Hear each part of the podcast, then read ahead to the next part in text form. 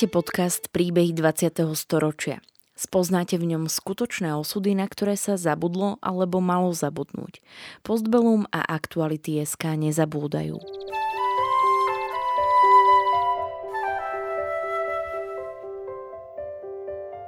Vďaka konkrétnym príbehom sa dozviete, akým osudovým dilemám museli naši rodičia, starí rodičia, prarodičia čeliť.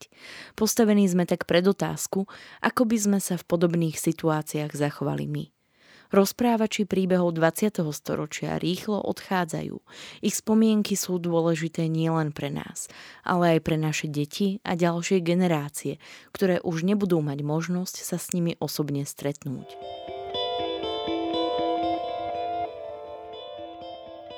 Peter Salner sám seba označuje doslovne za dieťa holokaustu.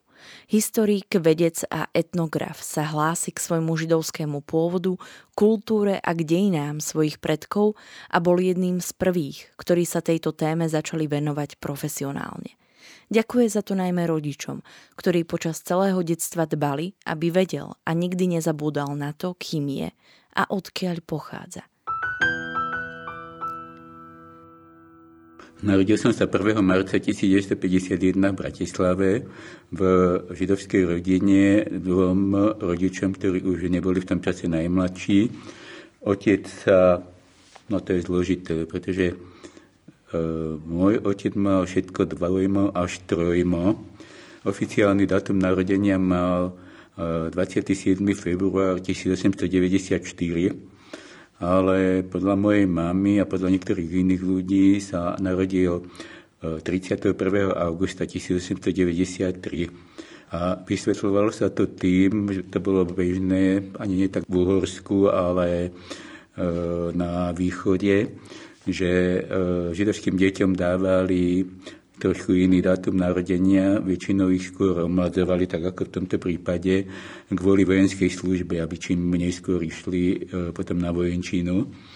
Otcovi to veľmi nepomohlo, pretože narukoval do prvej svetovej vojny, bojoval na talianskom fronte, utrpel priestrel nohy, dostal sa do talianského zajatia, kde sa naučil po taliansky, šťastne to prežil a vrátil sa domov na Slovensko. Na otázku, ako sa volal Salnerov otec, tiež nie je jednoznačná odpoveď. E, to je zase zložitá kapitola, pretože otec mal asi 4 alebo 5 mien. Okrem toho, že sa volal Salner, e, on mal pas na meno e, Vojtech Salner, občianský preukaz a električenku na meno Karol Sáner, to si presne pamätám, lebo už keď bol dôchodca, tak tedy sa musela platiť korunová známka mesačná, aby tá električenka proste aj platila. Otec neviem, či z lenivosti alebo šetrnosti, a skôr z tej lenivosti.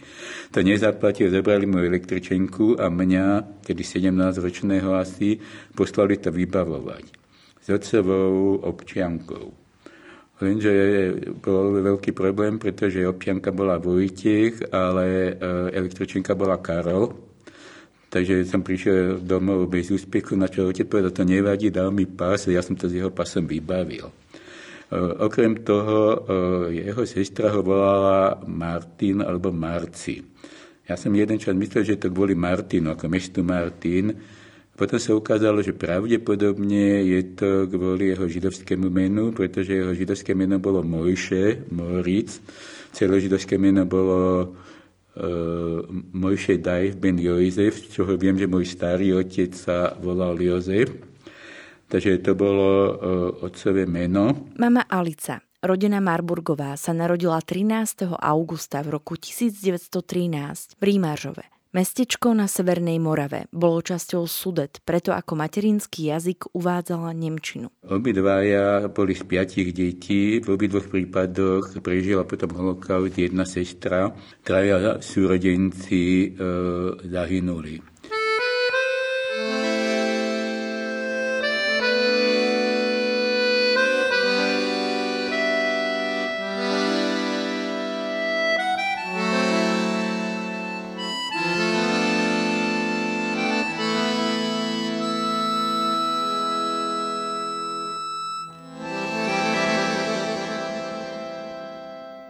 Hoci rodičia rozprávali o svojej minulosti len málo, pamätník sa všeličo dozvedel z ich akoby mimochodom povedaných poznámok, najmä však z dokumentov, ktoré našiel po ich smrti. Ako zistil, jeho prastarý otec z otcovej strany sa volal David Salner.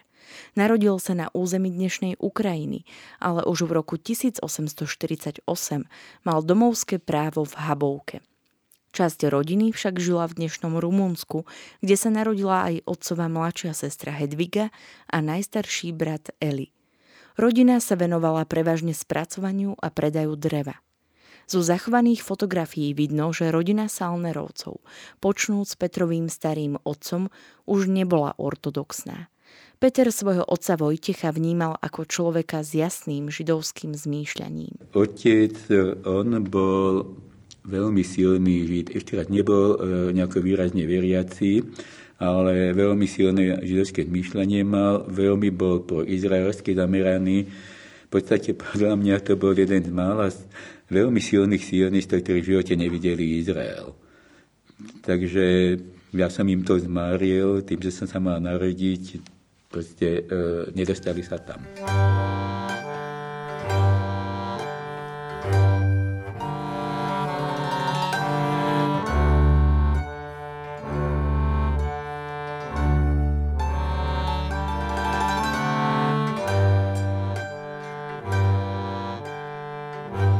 Petrov otec Vojtech sa po skončení Prvej svetovej vojny vrátil na Slovensko a v rokoch 1918 až 1942 žil v Martine. Sa oženil ešte pred e, začiatkom vojny, e, rozviedol alebo rozvádzal sa so svojou manželkou, neviem, ona viem o tom, že zahynula vo Svinčime. Otec sa pokúsil v 1942 ujsť do Maďarska, čo ma prekvapilo, pretože on nezdal sa, že má nejakú dobrodružnú povahu alebo niečo takéhoto a e, nebol najmladší, e, blížil sa v podstate k 50 Ale pokusil sa o tento útek, na hraniciach ho Maďari e, chytili, dostal dva mesiace väzenia, ktoré si odsedel v Rimavskej sobote, vtedy na maďarskom území. Ešte predtým ho zbili potom ho odovzdali slovenským úradom a tie ho poslali na veľké šťastie pre mňa do Serede, kde zase pracoval v stolárskom družstve. E, okrem toho sa venoval kultúre v Seredi, e, sa realizoval ako herec, ako moderátor nejakých tých väzenských e, divadelných predstavení. Práve v Seredi sa Petrov otec zoznámil so svojou druhou manželkou, Petrovou mamou. Oni, ako títo väzni, ktorí boli v stolárskej dielni, sa v tom čase e, dohodli, že keď prežijú, tak založia stolárske družstvo a potom ako celok emigrujú do vtedy ešte Palestíny a založia si tam kibuc, ktorý sa bude venovať stolárčine prežili, aspoň časť z nich teda, skutočne založili stolárske družstvo v Bratislave. Časť z nich do, toho, do tej Palestíny odišla, časť z nich ostala. Podľa rodinnej tradície moji rodičia chceli tiež ísť už tedy do Izraela, ale e, mama otehotnela, takže vďaka mne ostali e, na Slovensku. Z Vojtechovej rodiny sa zachránila iba sestra Hedviga. Úradom tvrdila, že je kresťanka a že z rodnej rumunskej dediny jej neposielajú príslušné doklady, ktoré by to potvrdili. Mamička Alica pred vojnou pracovala v obchode svojich rodičov. Neskôr krátky čas žila v Prahe a v máji 1938 odišla pracovať do Nitry – Marburgovci tiež neboli ortodoxní židia. V Rímažove patrili do lepšej spoločnosti. Mali malú továreň na výrobu kobercov a obchod, v ktorom ich predávali. Rodinu preslávil najmä brat jej otca, profesor Otto Marburg. Dlho žil vo Viedni a v roku 1938 emigroval do Ameriky. Ako neurológ sa špecializoval na sklerózu multiplex a jedna z foriem tejto choroby dodnes nesie meno Marburg multiple sclerosis. Petrová matka Alica v Nitre pracovala v ortodoxnej rodine ako pestúnka dvoch malých dievčat. Keď začali deportácie v 1942 roku, tak prišli mamu zobrať a mama videla cez okno, že prichádzajú gardisti, tak zobrala jedny šaty svojej tej zamestnávateľky, vyšla pred dvere s tými šatami e, cez e, ruku prehodenými a gardistom vysvetlila, že ona je krajčírka a prišla skúška, e, vyskúšať šaty, ktoré si tá zamestnávateľka necháva u nich šiť, ale žiaľ Bohu nikto nie je doma, tak spokojne odišla aj ona, aj e, gardisti. A Neskôr sa skrývala v jednej rolnickej katolickej rodine v aj veľmi chudobnej nedaleko Nitry. Vydržala približne do toho augusta, septembra, potom ju udali podľa jej slov a zobrali ju do Seredie, čo zase bolo to moje druhé šťastie, že tam sa vlastne zoznámila s otcom, prežili až do oslobodenia a e, potom sa zosobášili Ovšem s určitým odstupom, pretože ja som spomínal, že otec e, bol predtým ženatý, nerozviedli sa, takže museli počkať, kým e, jeho prvú manželku vyhlásia úrady za e, mŕtvu, až potom sa mohli e, zosobášiť.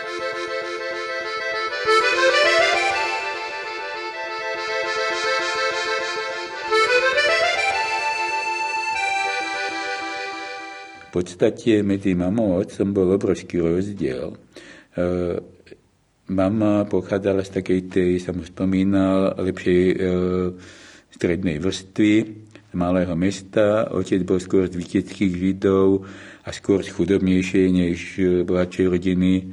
Bol o 19 rokov starší od nej, bol nižší ako ona. E, proste boli veľké rozdiely. Neverím, že by sa doznámili alebo že by sa zblížili takýmto spôsobom, keby nebol holokaust. Takže ja sám seba označujem ako doslovne dieťa holokaustu. A na druhej strane, napriek všetkým týmto rozdielom, to bolo jedno veľmi dobre fungujúce manželstvo, kde oni sa e, neprekrývali, ale doplňali. Eh, otec bol viacej spoločenský, miloval operu, mama zase milovala eh, normálne divadlo a viacej čítala. Obidvaja vedeli veľmi dobre po nemecky, takže vďaka tomu nemecky neviem z domu, pretože to bola ako tajná reč. Keď eh, chceli niečo zatajiť, tak to si hovorili medzi sebou nemecky a ja som sa Nemčinu musel učiť v škole. Z maminej najbližšej rodiny prežila len sestra Rúžena, ktorá s manželom včas emigrovala do Palestíny.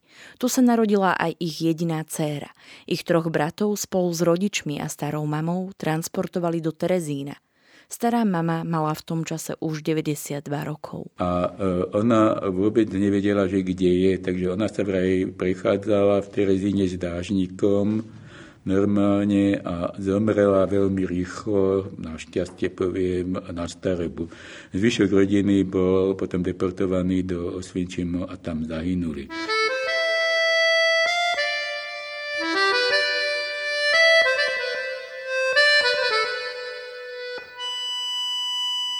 O konkrétnom dianí v tábore Petrovi rodičia nechceli veľmi hovoriť. Viac sa o tom dozvedel neskôr od ľudí, ktorí s nimi boli v Seredi. Zachovalo sa však, že pamätníkov otec organizoval pre spoluväzňov divadelné či skôr estrádne predstavenie. Tí, ktorí ho zažili, hovorili, že bol veľmi vtipný, to si viem aj ja od také vlastnej skúsenosti, že veľmi dobre moderoval, že on tam moderoval počítam, že to bolo skôr estráda ako divadelné predstavenie a že proste sa angažoval v takomto kultúrnom živote čo ma veľmi milo prekvapilo a potešilo, pretože on formálne vzdelanie nejaké vysoké nemal. On bol eh, vyučený nejakou obchodnú školu alebo niečo takého to mal. Takže fungoval. Ináč nesmierne miloval židovský humor, ktorý vštepil potom do mňa a on eh, ma naučil, že židovský humor nie je len o smiechu, ale že tá poenta sa má a dá použiť vždy ako vysvetľujúci, vzdelávací, ja neviem, aký prostriedok. Takže pre mňa skutočne sa židovský humor potom stal takou paralelou života, kde strašne veľa vecí dokážem doniesť. Ma automaticky napadajú vtipy, e, ktoré komunikujú s danou situáciou, ktoré vysvetľujú to, čo sa stalo. Mám s tým aj niekedy problém, pretože e, žiaľ, alebo našťastie nie každý má tento spôsob myslenia a keď musíte potom vysvetľovať vtip, tak to už je zabité celé.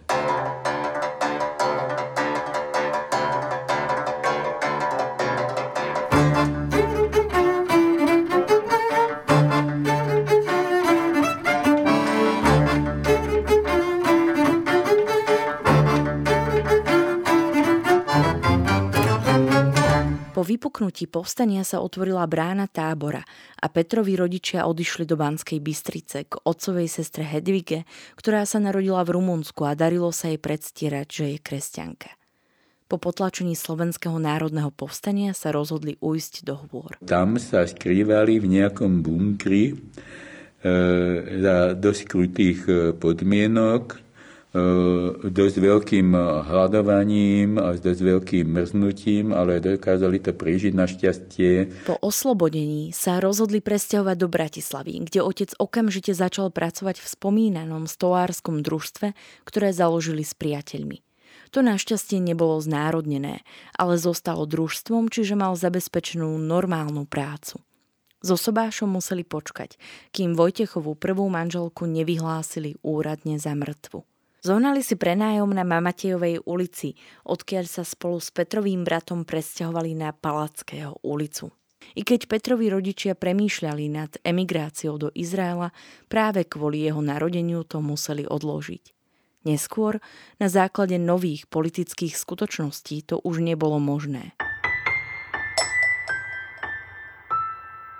Petrova mama bola v domácnosti až do roku 1964, kedy získala zamestnanie v dome Zväzu Československo-sovietského priateľstva. Odtiaľ o dva roky neskôr prešla do univerzitnej knižnice, kde zotrvala až do svojho dôchodku. Takto v 68. ona pomáhala organizovať tie brigády židovskej mládeže v Izraeli a po 68. je to zátali bola vyhlásená za sionistku, bola niekoľkokrát na februárke vypočúvaná. E, našťastie bez nejakých ďalších e, následkov pre ňu a je pre nás ako pre rodinu. Ale keďže bola politicky nespolahlivá, tak ju dali do takého veľmi špeciálneho oddelenia v univerzitnej knižnici, kde pracovala e, s doktorom Strinkom a profesorom Kusím. Takže bolo to skutočne taká celkom zaujímavá zábavná partia, vďaka ktorej som sa ja všeličo dozvedal aj o tom, že čo sa deje ako v necelkom oficiálnych kruhoch, ale že by som bol nejaký dizident alebo niečo takéto ani náhodou nie je. Otec Vojtech až do svojej smrti v roku 1972 pracoval v stolárskom družstve posledné roky ako zásobovač a obchodný cestujúci. Aktívne sa angažoval aj v Bratislavskej židovskej náboženskej obci. Najskôr pôsobil v revíznej komisii, neskôr ho zvolili do predstavenstva a krátky čas bol aj predsedom obce čo je dosť paradoxné, lebo obec sa deklarovala ako ortodoxná a od ortodoxie mal veľmi ďaleko. Peter Salner svoje ranné detstvo opisuje ako úplne obyčajné. Ja som bol do 4-5 rokov v podstate akože normálne rozmaznané decko. Potom som dostal šarlách. Mama ma okamžite, lebo ona bola úzkostlivá, okamžite dobrala k lekárovi, ktorý jej vynadal, že prečo mi chce káziť pekné letné dni, e, keď mi v podstate nič nie je. Takže vďaka tomu som prechodil v a začal sa mi zhoršovať sluch. Takže do prvej triedy už som išiel tak, že Zle som počul, ešte to nebolo také zlé, ako je to teraz, ale zle som počul. S rodičmi a s bratom Jurajom mal veľmi dobrý vzťah a na detské roky má zväčša pozitívne spomienky, hoci s jeho mamou to nebolo vždy jednoduché. No, e, chodil som potom do školy na Palackého, mal som to oproti domu čo bolo na jednej strane veľmi pohodlné, na druhej strane dosť nepríjemné, pretože moja úzkostlivá mama, ktorá prežila proste hlad, e, som spomínal, a trpela pri predstave hladného človeka, tak keď som nedojel raňajky alebo nedopil čaj alebo kakao, tak ona bola ochotná, schopná mi to doniesť do triedy. Takže e, proste hamba obrovská a e, nepríjemná. Po 60 rokoch som stretol spolužiaka, tak mi to pripomenul. Takže proste keď ničím iným, tak vďaka tomu som ostal v pamäti. Tumba, tumba, tumba, ajde, ajde, ajde, ajde, sto pratky do Dunava, ajde, ajde, ajde. Tumba, tumba, tumba, ajde, ajde, ajde, ajde, sto pratky do Dunava, ajde, ajde, ajde. Medzi ďalšie spomienky radí túžbu stať sa pionierom. A ja som túžil byť pionierom ešte v rannom detstve. Ja som v tých fotkách, čo som doniesol, jedna fotka, kde mám nejaké 3-4 roky s pionierskou šatkou, strašne šťastne sa škerím do toho objektívu. A stala sa mi taká príhoda, na ktorú si pamätám po týchto 60 5, 6, 7 rokoch, že bol som v pionierskom paláci s pionierskou šatkou a prišiel nejaký starší chlapec alebo mladý muž, zobral mi tú šatku s tým, že ja ešte nemám právo ju nosiť. A ja som breval ako tur, lebo mi zobrali moju pionierskú šatku. Takže e, potom, keď konečne som sa stal pionierom, tak som bol na to hrozne hrdý. E, prešlo ma to v dosť veľkej miere v tých 60 rokoch, keď proste sa ukázala aj tá negatívna tvár režimu, ale ku mne to veľmi nedoliehalo. Ja som hovoril, že rodičia ma chránili pred týmito vonkajšími vplyvmi takýmito, takže e, pritom ja som bol ako politicky vyspelý a keď som mal 10 rokov, tak som donútil rodičov, aby mi objednali pravdu. A keď som išiel do školy v prírode, tak mi ju museli tam posielať za mnou, aby som sa proste mohol vzdielať. Ale ja som bol vždy taký akože zvídavý duch. A chcel som vedieť, že čo je v novinách. Takže raz som investoval svoje peniaze a kúpil som si dva večerníky a porovnal som ich. A keď som zistil, že sú rovnaké, tak som dospel k záveru, že všetky noviny sú rovnaké. A e, kvôli tomu som chcel pravdu, lebo pravda bola najväčšia. Čiže e, keďže všetky noviny sú rovnaké, tak v tých najväčších je tej rovnakosti viacej.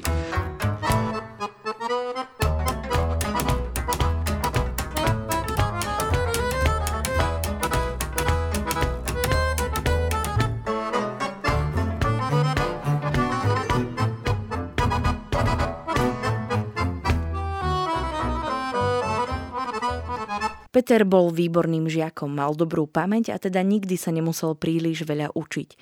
Rád a veľa čítal. Neskôr sa rozhodol pre strednú všeobecnú vzdelávaciu školu na Vazovovej, ktorá sa potom presťahovala na Gamču, najmä preto, že tam chodil aj brat Juraj.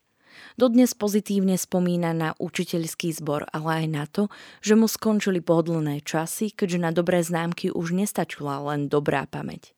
V prvej triede ho neobyšlo zlé vysvedčenie, ale potom sa zlúčili dve humanitné triedy a Peter medzi novými spolužiakmi našiel kamarátov, ktorí sa výborne učili a on nechcel za nimi zaostávať. Pred maturitou musel riešiť svoju budúcnosť. Ako dieťa istý čas chcel skúmať život zvierat v prírode. Hľadal, že čo by som mal e, študovať, lebo ja som pôvodne ako detsko. Ja som tomu hovoril, že chcem byť zverolekár ale mal som na mysli v podstate niečo, čo akože skúmanie života zvierat v prírode. A môj, pochopiteľne v Afrike, kde inde. A môj najlepší kamarát, potom sa stal mojim švagrom, tak ten zase sa rozhodol, že on chce byť pilotom a tým pádom to bolo vyjasnené, že on ma bude voziť do tej prírody a všetko je vybavené. No, skončilo to samozrejme úplne inak ja s mojim sluchom a on so slabým srdcom e, nebolo možné toto realizovať. Pre ďalšie štúdium si zvolil archeológiu, hoci tento predmet v roku 1969 neotvárali. Spoliahol sa na mamine presvedčenie, že je federácia, bude aj archeológia, jej názor sa však nepotvrdil. Po porade s mamou sa Peter nakoniec rozhodol pre národopis, lebo to vraj je niečo podobné. Úspešne zložil prijímacie pohovory a bol prijatý. Pôvodne chcel po roku prejsť na vysnívanú archeológiu, avšak dostal sa do dobrej partie spolužiakov a odbor ho zaujal. V roku 1968 mal Peter Salner 17 rokov, ale vnímal otepľovanie pomerov, ktoré mu predchádzalo. Ono to začalo už trošku skôr, v tom 64. 65. sa objavovali knihy a novinách správy o veciach, ktoré dovtedy boli neexistovali alebo proste boli tak akože ináč interpretované. Takže ja som to vo veľkom hlcal a všetky tieto veci ma ovplyvnili. Potom, keď prišla, prišiel 21. august, tak to tiež bola krásna ona, pretože oznámila mi to mama ráno, ma zobudila, ale nie v noci, ale ráno, o nejakom 7, pol 8, akože prišli Rusi, ja som povedal, že to je blbosť, a chcel som spať ďalej, ale mama tvrdila, že áno, prišli. A, tak som sa vytrepal z postele a u nás bola vtedy tá otcová sestra Hedviga na návšteve. A ona to hrozne prežívala, a také, že keď bolo, počuť, my sme bývali, bývali na tej Palackého a to bolo blízko univerzity, blízko na meste SNP, takže keď sa strieľalo, tak to bolo tam hrozne počuť a ona najskôr vždy, keď začala strieľbu, tak zaliezla pod stôl. Čo ma teda absolútne fascinovalo, a on bolo ľúto, že otec bol v robote a že to nevidel, on by sa na tam tiež asi kráľovsky bavil. A potom ale prišla na to, že vlastne keby bombardovali, tak pod stolom nie je bezpečné, tak stála pod dverami, v ráme, v ráme dverí. Na pre mňa to bola obrovská zábava. Dostal som samozrejme zákaz ísť e, von z domu, čo som e, neposlúchol. A spolu s týmto pálom, s tým e, môjim priateľom a budúcim švagrom, sme sa išli pozrieť von. A prvý zážitok silný, ktorý mám a ktorý ma dodnes naplňuje rozhorčenie. Po našej ulici išlo auto v protismere. Ako ja som bol hrozne rozčúlený z toho, to proste, z toho aj vidno, že jak mi nezapínalo, že čo vlastne sa deje. No išli sme na, eh, na meste SMP, kde bolo plno tankov a plno sovietských vojakov. Hlavne boli azijskí vojaci tam a mi sa zdalo, že to hlavne títo. A my sme sa ich snažili našou úžasnou ruštinou presviečať, že žiadna kontrarevolúcia nie je, existuje a že majú ísť domov. A pamätám si hlavne, že vždy, lebo raz za čas sa tá strelba ozvala, že strašne som sa bál a strašne som bojoval sám zo sebou, aby som to nedal najavo a stváril som sa ako, že nič sa e, nedieje.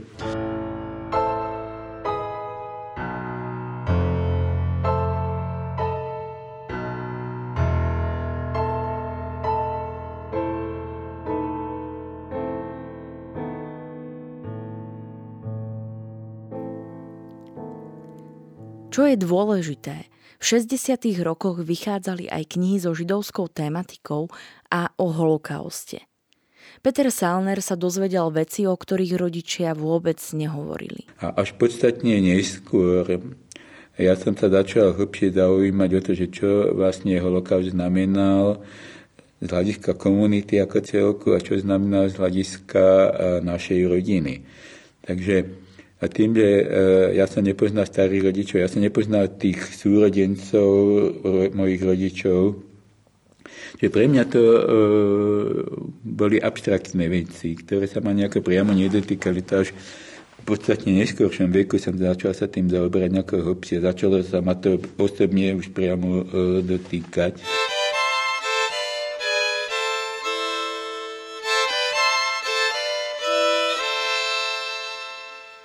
Ďalším, veľmi dôležitým obdobím v živote bol pre pamätníka pobyt v Izraeli. V 69. som išiel v rámci tých mládežnických skupín do Izraela. Tam paradoxne som sa zoznámil s Evinou sestrou, s Eviným bratom, s Eviným strikom, len s Evou nie, lebo moja manželka teda terajšou, lebo ona išla do Anglicka trhať jahody a zdokonalovať sa v angličtine. No, bolo to 6 týždňov pre mňa nesmierne poučných a zaujímavých, jednak tým, že tam som pracoval v kibuci, čo pre mňa bolo absolútne neozvyklé, neobvyklé. Preto robili sme hlavne v záhrade, oberali sme bavlnu alebo trhali ovocie. Pre mňa to boli absolútne nezvyklé veci Mal som dosť dlho problém si sa na to navyknúť, ale nakoniec som to nejako prežil, komplikáciami, ale predsa. Aj taký ten socialistický spôsob že aj taký ten socialistický... Uh... Viete čo, to tam nepocitoval ako socialistické. Sice tam neboli peniaze v tom kibuce, ale dostávali sme tú miestnú kibucnú menu, za čo som si mohol kúpiť cigarety a nejaký alkohol, ale nemal som s tým problémy. Skôr bolo pre mňa zaujímavé, že potom sme boli týždeň e, v Tel Avive, v Histadrute, to boli odbery vlastne, kde, nám, kde sme mali vlastne školenia, držali nám prednášky o tom, že čo je Izrael, ako má minulosť, ako má perspektívu. A potom bola týždňová výlet po celom Izraeli a potom sme mali ešte týždeň času a s mojou susedou, e, ktorá tiež tam bola, tak sme išli, v podstate sme stopovali najskôr e, do nejakých kibucov sme išli. Proste e, dnes je to pre mňa úplne nepredstaviteľné, ale Vtedy som považoval za celkom prirodzené, že chodím, stopujem. E, keď sme prišli do Lahovod Chavíva, to je ten kibut, kde bola práve tá Evina rodina. A tam som mal ešte ďalší kamarátov, chcel som ich navštíviť. A prišli sme tam, prvá vec je, že prišli sme stopom do Chedery, bola tma a my sme nevedeli, ako ďalej ísť. A, a ja neviem hebrejsky, neviem, takže e, ne, nemali sme nejakú orientáciu. Prišli sme k nejakej tabuli s orientačnými značkami a podľa počtu znakov som si odpočítal, že ktorý smer asi na tú Lahovod Chavivu, lebo to našťastie malo veľa znakov. Prišli sme tam v noci, bola už tma, tak sme nechceli rušiť, nevedeli niko, niko, e, kam ísť, ako ísť. Tak som povedal, že tá najväčšia budova to bude jedálne, ideme do jedálne a pošli sme do kravína. Takže to boli takéto, ale zase všetko sa o, nakoniec dobre skončilo. Niektorý z tých kontaktov, ktoré som vtedy získal, vrátane príbuzenských, mám o, dodnes. A bolo to pre mňa fakt ako mnohom veľmi zaujímavé, veľmi e, poučné. Po úspešnom ukončení štúdia národopisu na Filozofickej fakulte Univerzity Komenského sa Peter v deň svojej promócie oženil. Mal problém nájsť si prácu, keďže voľných miest pre etnografov nebolo veľa. Ja som pobiehal všetko. Najbližšie k tomu som sa dostal na výskumný ústav výživy ľudu. Nechápem, prečo som tam išiel, dobre, išiel som tam, kde zle rozumeli a začali uvažovať, či stenografa potrebujú alebo nepotrebujú. A keď zistili, že nie som stenograf, tak to padlo. Protekčné miesto som dostal, stal som sa skladníkom v Mestskom dome kultúry a osvety. Ale to skladničenie, to bolo papierové, v podstate som tam robil takého akože odborného pracovníka.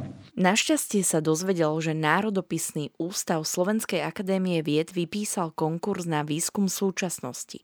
To bola práve oblasť, ktorá ho zaujímala. Prihlásil sa, i keď od mnohých ľudí si vypočul, že to je zbytočné, keďže pre zlý kádrový profil mama bola evidovaná ako sionistka, on sám bol v Izraeli, nikto z rodiny nebol v strane a jeho brat emigroval do švajčiarského mesta Bazilej, ho aj tak nevezmú. Po úspešnom pohovore ho nakoniec prijali. Vedel, že sa musí vždy veľmi snažiť, ak tam chce zotrvať. Podarilo sa a Peter v Národopisnom ústave, ktorý sa v súčasnosti volá Ústav etnológie a sociálnej antropológie Slovenskej akadémie vied v Bratislave, pracuje dodnes. Ako hovorí, práca ho stále veľmi baví a naplňa.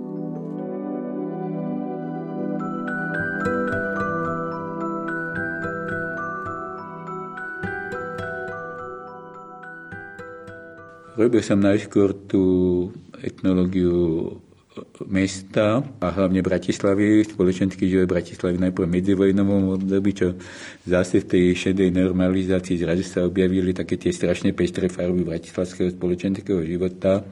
Ja som ešte si robil viechy, kaviárne a plesy, takže to tam ešte viacej tak ako vystupovalo. E, potom v 90. rokoch ako e, začalo ma to núdiť.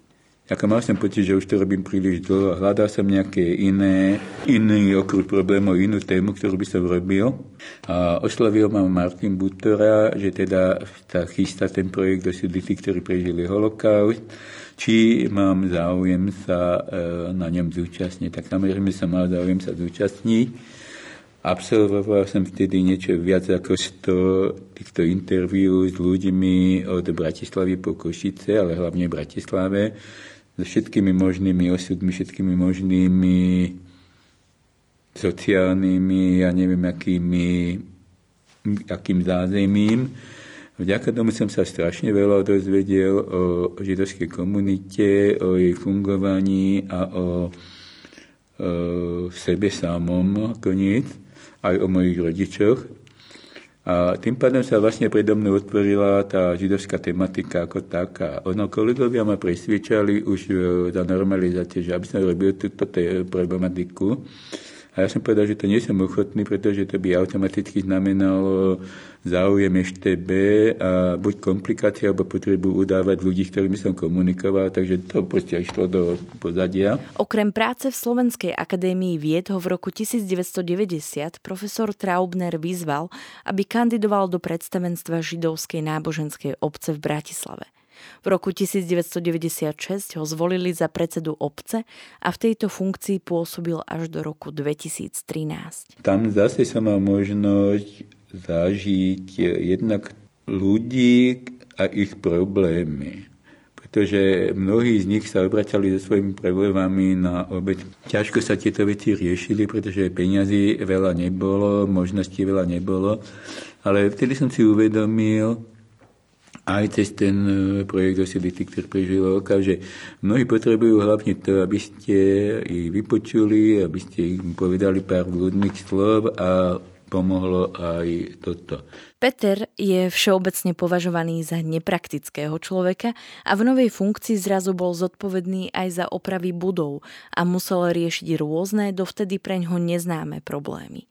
Obec prevzal vo veľmi zlom stave, ale aj napriek tomu dokázal získať od nemeckej nadácie a z iných zdrojov prostriedky na rekonštrukciu starej košernej kuchyne. Tieto aktivity pokračovali vybudovaním komunitného centra. Veľmi zaujímavou skúsenosťou bola pre Petra inovácia starého židovského cintorína známeho ako memoriál Chatama Sofera, kde sa stretli hodnoty ortodoxného judaizmu so súčasnou realitou. Aj táto misia mala úspešný koniec.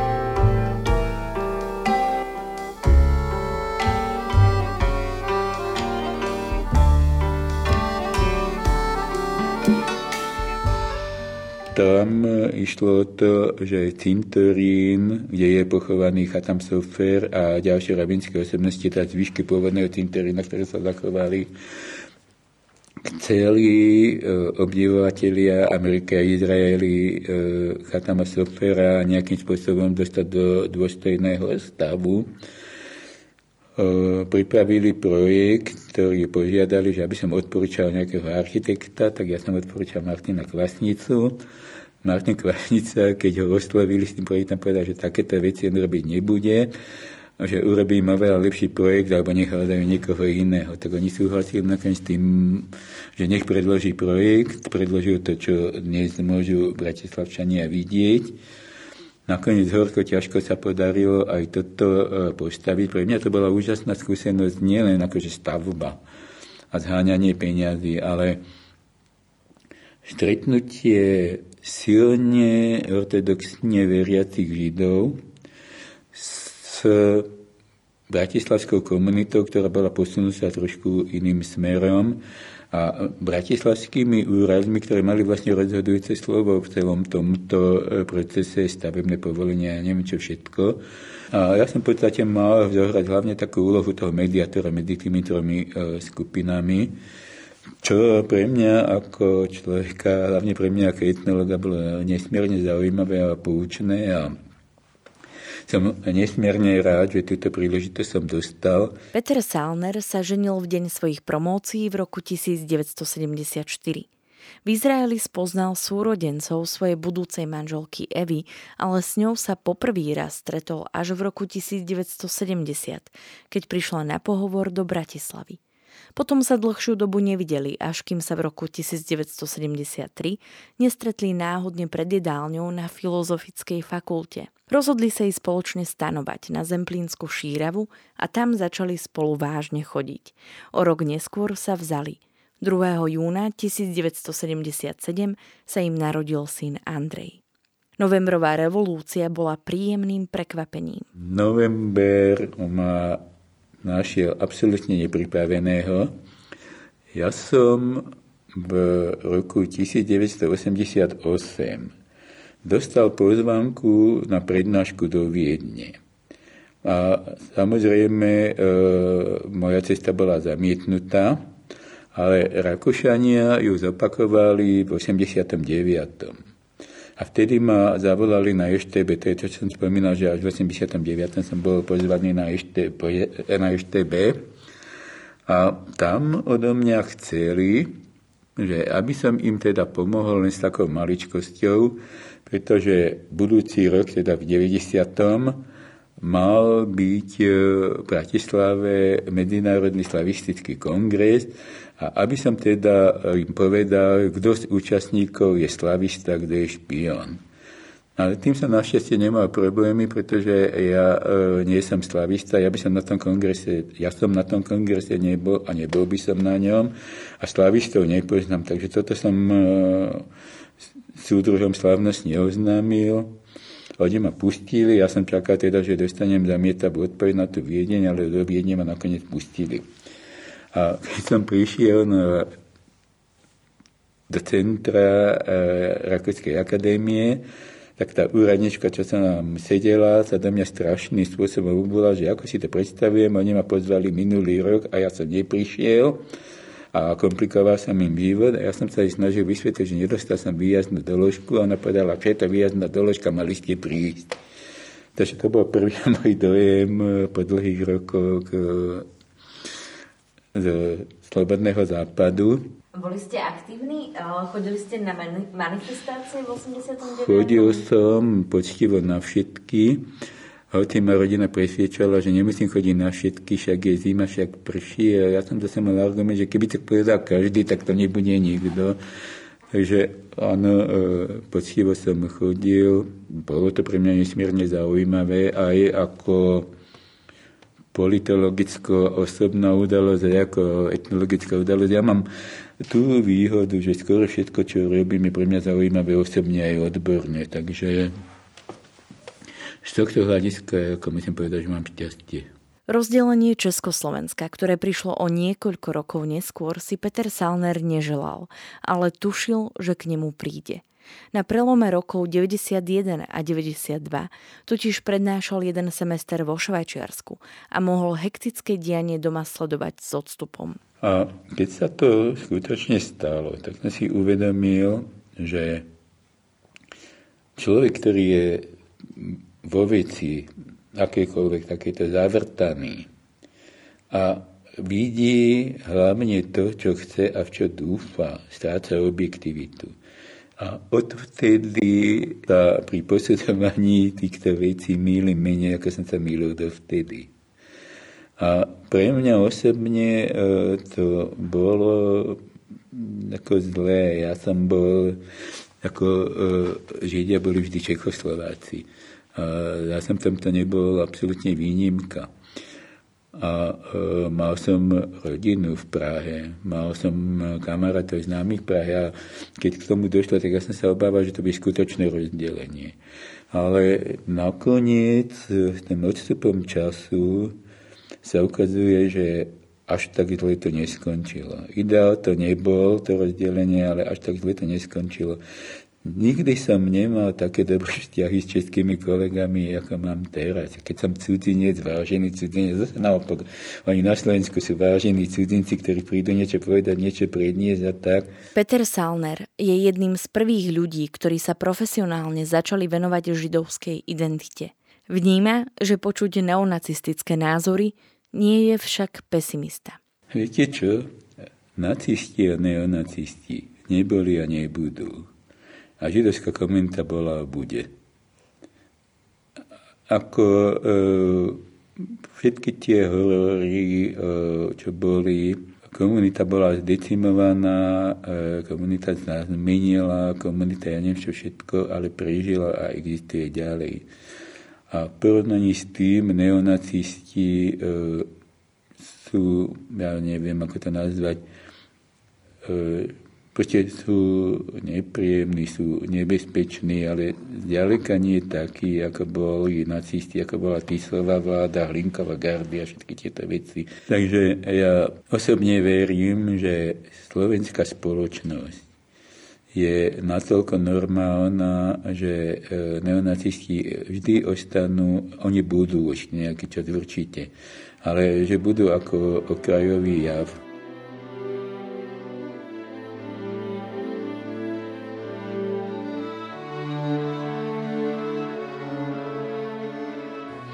A aká bude komunita, to si netrúfam povedať, pretože každá generácia pristupuje ku svojmu židovstvu a ku svojim predkom inak. My sme boli tiež takí a môj syn a počítam, že aj moji vnúci takisto budú mať iné pohľady, iné názory, ale stále ja som pevne presvedčený, že židovská komunita, ktorá prežila všetko to, čo prežila, prežije aj súčasnosť.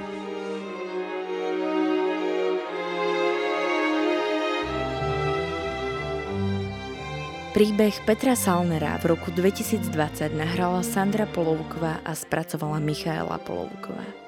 Príbehy 20. storočia v Postbelum zaznamenávame, aby sme o ne neprišli, aj keď tu už s nami ich rozprávači nebudú. Aby sme nezabudli na hrôzy, ktorým boli vystavení a na dôležité okamihy našej histórie, ktorá dnes býva často spochybňovaná a pre mnohých je neznáma. Prosím, podporte našu prácu aj vy pravidelným finančným príspevkom na www.postbellum.sk.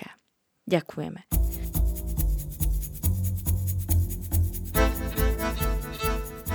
Podcastom vás prevádzala Sandra Polovková a spolupracoval na ňom Marian Jaslovský.